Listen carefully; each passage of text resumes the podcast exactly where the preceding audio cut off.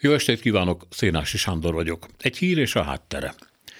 Ne vádoljuk Isten malmait lassúsággal. Az Orbán rendszer malmai, a mi esetünkben is konkrétan az igazságszolgáltatás malmainak mozgása szabad szemmel kifejezetten láthatatlan, bár persze nem mindig embere válogatja, kivel szemben jár el gyorsan, lassan, még lassabban, vagy sehogy, mondhatnánk.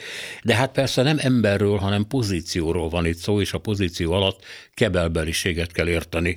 Minden más, apparátusi kinevezés, helyzetbe hozottak vagyonosodása, fontos önkormányzati helyek megszerzése, stb. ebből következik.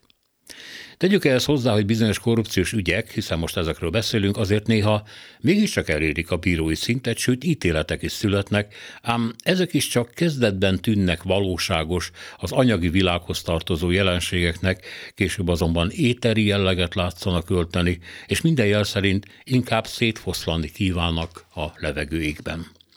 Itt van például Tát Margit, a jogerősen elítélt, tehát büntetett előéletű méhkeréki polgármester, aki februárban a hivatalát is bukta. Na, na, vagy inkább csodák csodájára. Az önkormányzat fizetett tanácsadóként azonban visszafoglalkoztatja, láthatóan nem tud meglenni nélküle, holott rigorózusabb országokban távolságot tartanának tőle. A lassú malomra viszont a végrehajtók főnöke Sádlul György példa, aki egy éve ül börtönben 800 milliós korrupciós váddal, a munkaviszonyát felfüggesztették, de nem szüntették meg a jogerős ítéletig, amihez egy év is kevés volt. Ide tartozik a 83 milliós kenőpénz átvételével tavaly decemberben meggyanúsított Völner pár esete is, aki viszont még mindig szabadlábon védekezik, mindössze vagyonzárat rendeltek el a családja ellen, notabene 9 hónap után, és az áprilisi választásig parlamenti képviselő is maradt. Ne feledjük, hogy is tehetnénk Simonka Györgyöt, aki társaival 1,4 milliárdos költségvetési csalással van vádolva, ám nem rég mandátummal nem rendelkező, ingyen dolgozó alpolgármester lett puszta ott lakán, ahol korábban nagyhatalmú polgármester is volt, amúgy délbékés urának is nevezték, és hát az ambíciói ma sem kisebbek. A per ellenük kettő éve és nyolc hónapja indult. A vád középpontjában álló 300 milliós felszámolt cégtelephely a hírek szerint azóta Simonka köreibe került, tehát nagy baj nincsen. De ne nézzünk mindig ilyen nagyra, nézzünk kicsire is.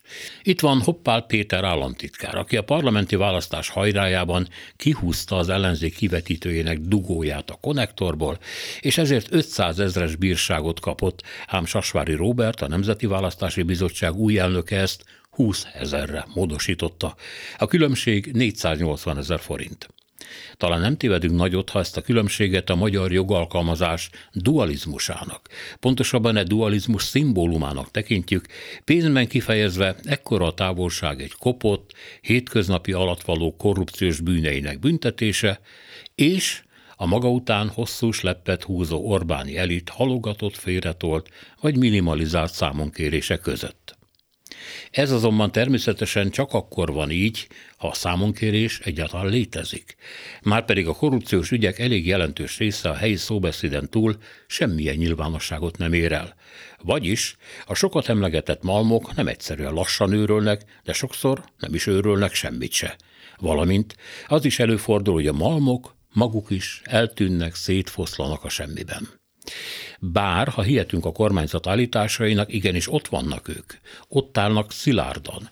Az ügyészség malma, a bíróságoké, a rendőrségé, és nem sokára az integritás hatóság malma is, és ha mi mégsem látjuk őket, az csak a mi hibánk lehet.